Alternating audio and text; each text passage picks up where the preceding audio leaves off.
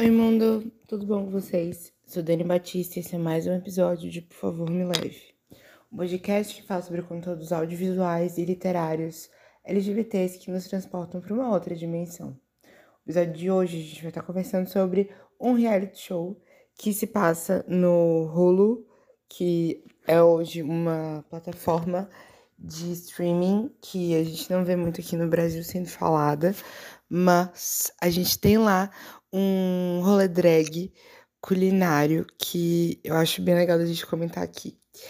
O nome da, do reality, vamos por assim, é Drag Me to Dinner, ou Me Leve para Jantar, ou Janta comigo. vamos dizer assim, né?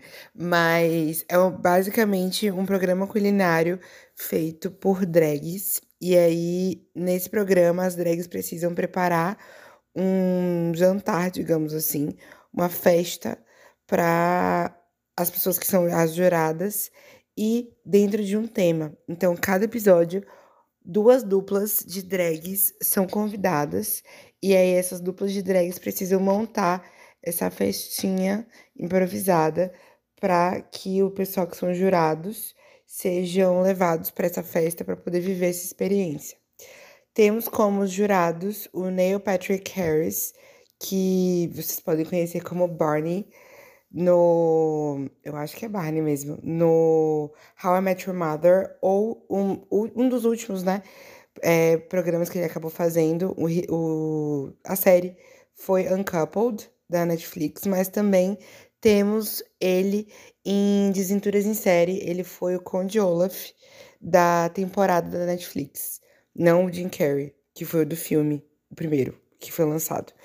E aí, é, ele é um dos jurados, ele inclusive é o produtor do, do programa, junto com Bianca Del Rio, que é uma das juradas, a Hanifa Wood, que é uma outra pessoa que está ali como jurada, e o David Burka, que é um outro jurado, mas ele na verdade está ali para ajudar mais na parte de comida. Então, todo episódio tem um momento do episódio que fazem uma pergunta de trivia e as duplas precisam acertar. Quem acerta tem a ajuda do David e quem erra tem a ajuda da Sue Chef, que é a tia do David, que na verdade é o David montada. Eu vim descobrir inclusive que era o David montada depois de um tempo porque eu não reconhecia. não reconhecia mesmo. Mas basicamente todo episódio tem esse mesmo plot. É, a, a pergunta é feita e aí quem acerta recebe uma ajuda muito, muito, muito, muito, muito rápida. Que não é nem de tipo assim, fazer comida junto, nada disso. É só dicas faladas mesmo do David e a Sue, ela entra só para atrapalhar mesmo. Além disso, a gente tem períodos entre algumas falas que é da gente vendo os jurados no backstage. A Bianca, ela tá um, um tom um pouco mais baixo, digamos assim, não baixo de, de pesado, mas um pouco mais calada, né? Tipo, no geral, ela não tá soltando tanto shade assim. E eu achei diferente do que normalmente a gente acaba vendo. Mas se vocês são uma pessoa que acompanha Bianca The Real há muito tempo, é como se ela estivesse naqueles esquemas dela de trabalho, mas trabalho atuação. Não quando ela tá fazendo meio que stand-up e ela acaba improvisando na hora. Então, eu acho que isso acontece muito porque passa-se que o programa é roteirizado. Então, quando ele é roteirizado, eu sinto que a, a Bianca muda um pouco o jeito dela de falar e foi isso que eu senti, assim, assistindo a Bianca nessa série como jurada. É, além disso, a gente tem o Murray, que é, eu entendo que seja um drag king, que tá ali como uma pegada de hostess, de apresentador do programa, e aí ele meio que narra todo o processo das queens fazendo a comida, quem são elas, qual vai ser primeiro que vai aparecer. Tipo, ele dá o, o segmento durante o episódio como uma espécie de narrador. Digamos que nas outras temporadas que a gente vê, por exemplo, em programas de comida, ele é o apresentador mesmo. Como tem a Nicole, a Nicole Byers, que tá no, da Netflix, que eu já até comentei aqui. Mas enfim, ele, ele é o apresentador do programa. Ele fala hostess, mas é o apresentador mesmo. E aí ele dá aquela guiada na galera que tá aparecendo ali. Quanto a galera que aparece na série, que vai ser convidadas, no caso, para participar, né? A gente tem algumas queens que vêm de Drag Race e outras que não estão por lá. Mas, se você é uma pessoa que acompanha programas em que elas aparecem, você vai acabar vendo elas em algum momento. É, alguns nomes que aparecem, né? Mas muitas das vezes são duplas que a gente vê no dia a dia. E aí a gente tem alguns exemplos como a Raja e a Detox. A gente tem exemplos como a Ginger Mint e a Nina West também que estão como duplas.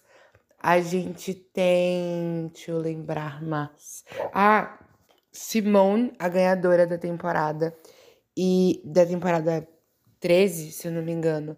E Junto com ela, a gente tem a Didi Good. A gente tem umas outras queens também. E acaba sendo muito do esquema da gente ver queens que a gente conhece do programa que vão para lá e a gente descobre que elas são muito amigas nos backstage da vida. Outra dupla que eu lembrei agora que tá no All Stars 8 é a Kasha Davis e a Darian Lake. E tem, tem, tem outras que não são tão conhecidas assim por fãs que veem apenas Drag Race como, como ponto focal. E aí, dentre esses anos, a gente tem a Marty, que já participou de alguns episódios do é, Exchange Rates, que era o programa do talk show da Money Exchange, depois que ela ganhou o All Stars 4, se eu não me engano. E ela tinha um momento que ela era mais focada na parte política e ela fazia falas que eram relacionadas à política durante o programa em um segmento. A gente tem também a Pixie Aventura, que eu achei muito legal, muito legal mesmo, ela participando lá, eu gostei bastante. E. Sério, tem, tem muita Queen. É porque eu tô tentando lembrar os nomes aqui que vão aparecer na cabeça. Mas tem também é, Reclina, tem uh, uma que eu vi até hoje na propaganda da Trixie Mattel, é, que se chama Peaches. E é isso, velho. Muita Queen que, assim, também não era daquela pegada mainstream de Drag Race. E a gente acaba conhecendo por, pelo reality. Eu achei isso bem legal. Dentre as duplas que estão ali sendo representadas. É, nesse contexto, a gente acaba vendo elas cozinhando, o que me deixou um pouco em dúvida se de fato eram elas cozinhando, porque aqui eu posso falar, eu tentei fazer esse comentário lá no Filmou e não consegui direito, mas passa-se uma pegada um pouco insalubre de programa, muito pelo fato de que a gente vê Queen cuspindo em, em, panela, e aí, tipo, fazendo um monte de zoeira com a comida, a comida cai no chão, e, tipo, depois elas têm que ir correndo para organizar o espaço. E elas têm 30 minutos e sempre é do mesmo jeito. 30 segundos, desculpa. 30 segundos para poder entrar dentro do espaço. E elas fazem a maior bagunça. E nessa de fazer a maior bagunça, o rolê fica muito insalubre. E eu ficava pensando, tipo, meu Deus, a pessoa que tá ali como jurada, ela vai comer aquela comida? Como assim? Mas o que dá a entender é que elas fizeram mesmo todas essas comidas e pelo que eu vi, dentre as pessoas que estão ali na organização, tinha uma galera responsável pela parte de cozinha que auxiliava elas no por trás das câmeras para ver o que elas estavam adicionando ali de comida, até para fazer a comida de fato. E elas recebiam uns papéis que eu, muito observadora, notei que era uma espécie de tipo receita, que muitas das vezes elas não sabiam fazer alguns pratos. Mas é isso. O programa ele tem uma hora e meia para elas se organizarem no quesito de fazer o plano do, do que vai estar tá acontecendo e aí organizar o espaço, né, da festa que vai estar tá sendo feita e elas sendo as pessoas principais fazendo aquele momento. Outro momento, outro tempo, né, que elas tenham de fazer a comida e aí muitas das vezes uma delas fica focada na comida e a outra fica bebendo e é sempre assim, tipo, elas enchendo a cara fazendo comida, falando um monte de besteira, zoando no espaço.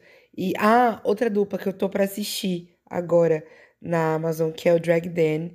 É, a outra dupla foi a Manila Luzone e a Latrice Royale, que foi bem legal esse episódio. Que de um lado foi a Latrice com a Manila e do outro foi a Willam e a Alaska, que, tipo assim, tinham tudo para perder. E quando a gente viu a apresentação delas, o improviso foi lá no topo. E elas acabaram, acho que, ganhando o episódio. E é isso, tem muita drag legal. Muita drag legal que a gente acaba vendo ali. E que vem de Drag Race, que tem o histórico de fazer programas juntas. Lembrei de mais uma dupla agora, que foi a, a da Jada e da Heidi. E eles comentam que elas têm um podcast, eu nem sabia. E a, e a Alaska e a Willam também têm um podcast juntas. E a gente vai vendo essas duplas que são formadas por drags da família de RuPaul's Drag Race. E é bem legal de, de observar esse, essa diversidade ali acontecendo, porque a gente vê drags de todos os tipos, das gordas, as magras, das pretas, a também as brancas, e a gente tem essa mistura dentro do programa o tempo todo. Inclusive a mistura de galera latina com galera dos Estados Unidos, e achei isso super legal, porque foi até um ponto que elas acabaram ganhando nesse processo, já que elas estavam ali fazendo as comidas e elas pararam para pensar, né? Vamos fazer um rolê que tenha desde a cultura latina até a do sul dos Estados Unidos. E a gente misturar isso para que torne um rolê inclusivo.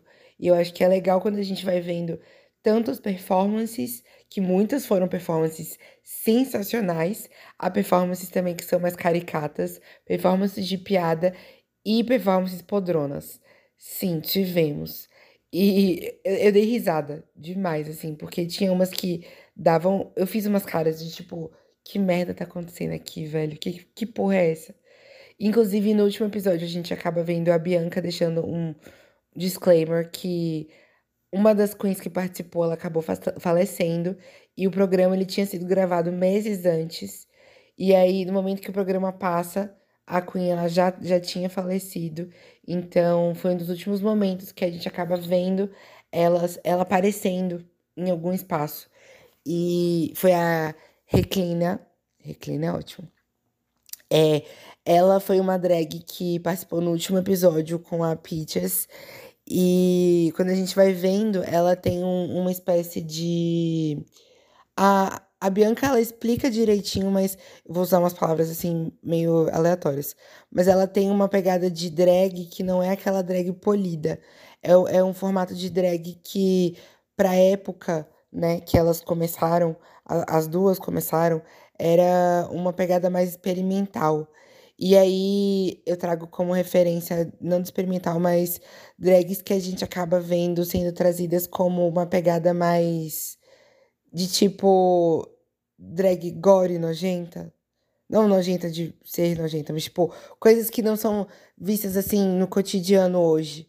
E é uma pegada de drag que a gente não vê muito em Drag Race, porque é algo mais é, polido. E no caso dela, ela traz um contexto de abrir portas, a Reclina junto com a Peaches, de abrir portas para que o processo do drag seja desconstruído em uma época que drag não era bem vista. E aí ela vai abrir espaços para que hoje, por exemplo, RuPaul esteja com um programa como tem hoje, que eu estava inclusive vendo a lista e tem trilhões de franquias. Que tem franquia, franquias, inclusive, que nem eu, que já assisti todas as franquias, pelo menos um episódio, tem uma que eu não assisti, que eu não sabia que existia, que era The Switch Drag Race, que foi gravada no Chile, e que me deixou muito surpreso. E no fim das contas, eu acho que é legal de ver nesse quesito da história da drag. Da drag, eu falo do contexto histórico do movimento drag. E ver uma representação como a, a Reclina que a, a Bianca traz, sabe? Eu achei isso super interessante. E vão ver, porque assim, eu, eu digo, sendo muito sincero, o primeiro episódio, eu fiquei querendo. Que porra que eu tô assistindo, velho? Que isso, eu não tô entendendo nada. Mas eu não tinha entendido o formato do episódio. Porque ele é muito cortado, ele tem muita entrada de, tipo, quadros. E aí você vê é, jingles aparecendo o tempo todo. E aí, quando você vai entendendo o esquema do que é o programa, você começa a entender melhor. E dar risada com algumas piadas ruins, ruins mesmo que acontece. Inclusive, o, o Neil, ele faz, meu Deus, cada piada pavorosa. Mas a gente aceita e tá tudo bem. Inclusive, o Neil tá com o marido dele no programa, que é o David Burka. E, e é legal de assistir, porque é um programa feito por cultura queer e eu acho que é isso. Trouxeram a cultura drag para mais um formato. E eu acho que eu, como um grande fã de rolê drag, inclusive morro de vontade de, de começar a me jogar nesse rolê, de fazer drag de fato. Mas eu ainda não tive possibilidades. Inclusive, se alguém que estiver aí me ouvindo quiser uma pessoa para pintar, que eu amo me pintar com maquiagem, fazer uns rebocos na cara. Se alguém quiser ir, alguém para pintar e treinar, estou aqui disponível, porque eu vou amar. Eu amo esses rolês, sério mesmo. E nessa, eu acho que é muito massa, assim, de conseguir ver que o programa deu certo. E quando a gente pega o entendimento de que aquilo que está sendo produzido é para criar uma festa no final, para apresentar apresentar para os jurados. E aí, tipo, ver quem se divertiu mais, eu achei isso super legal. Mesmo que de início eu não tenha entendido logo de cara isso. Mas eu me diverti pacas. Eu, assisti, eu comecei a assistir ontem, tô terminando hoje. E está sendo bem legal ver esse programa, porque tá sendo divertido, sabe? Encontrar é, essa possibilidade de ver drag chegando cada vez mais longe e tendo diversidades quanto ao quesito de drag, quanto a corpos que fazem drag.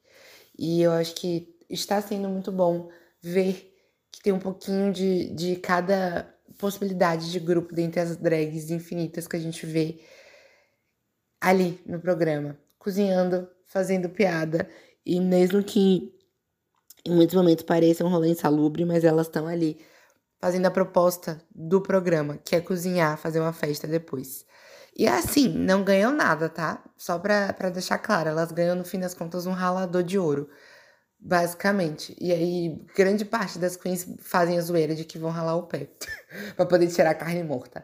Mas é isso. No geral, o programa, ele é bem uma pegada mais escrachada. Não é algo assim muito, muito diplomático, digo polido mesmo, tá? É, é um rolê meio escrachado mesmo. E se você gosta de coisas mais aleatórias, vocês vão amar. Tipo um rolê de piada com uma pegada de fazer comida. Bem na pegada de um programa que tem da, da Netflix, assim, de gente que não sabe fazer comida e é, é proposto de que façam algo super arrumado, mas elas não têm habilidade nenhuma para tal. E aí eu senti que foi um pouco isso, esse show. E eu me diverti bastante assistindo, dei bastante risada.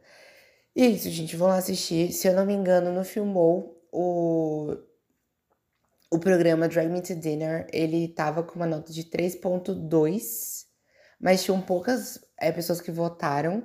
Eu dei um 3,5, eu acho que é uma boa nota. Me diverti e é isso que importa. A questão é sobre você sair do, do rolê assim ai, vamos ver tudo muito polidinho e, e ver com a cabeça aberta. Que você vai com certeza se divertir, dar boas risadas e ver drags que são maravilhosas ali participando do programa, que eu fui super fã e que vocês também podem ser. Trago mais um nome que eu acabei de lembrar de dupla: Trinity the Tuck e Bibi Zahara Bonet.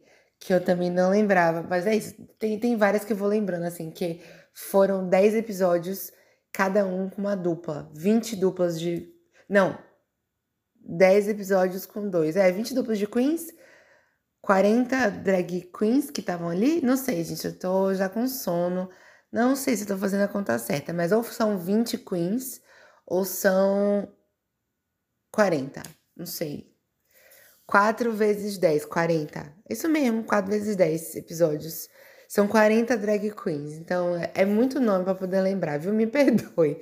Mas é isso, tem bastante queen massa que vocês vão vendo, vocês vão ficando, meu Deus, que episódio de massa. Inclusive, um dos que eu mais me lembrei até agora foi. Lembrei de outra dupla que veio agora em mente, mas uma das que eu gostei muito e que me marcou foi a, a dupla da, Simone, da Simone com a, com a Didi Good. Eu gostei muito da festa que elas fizeram, porque foi muito engraçada. E foi a que eu mais me diverti. E teve mais um rolê assim, aleatório. Uma outra dupla que veio, que é para finalizar o episódio, foi a dupla da Jinx Monsoon e da Bandela Creme. Eu li um, um, um, comentário de pessoas sugerindo assim, Pablo Vittar e, e Glória Groove. Mano, se fosse, eu ia gritar, gritar, porque eu, com certeza eu ia amar. E as duas são drags que, tipo, estão na lista das drags mais seguidas do mundo. Então, tipo, vale muito a pena, sabe? Levar as duas, se tiver uma segunda temporada.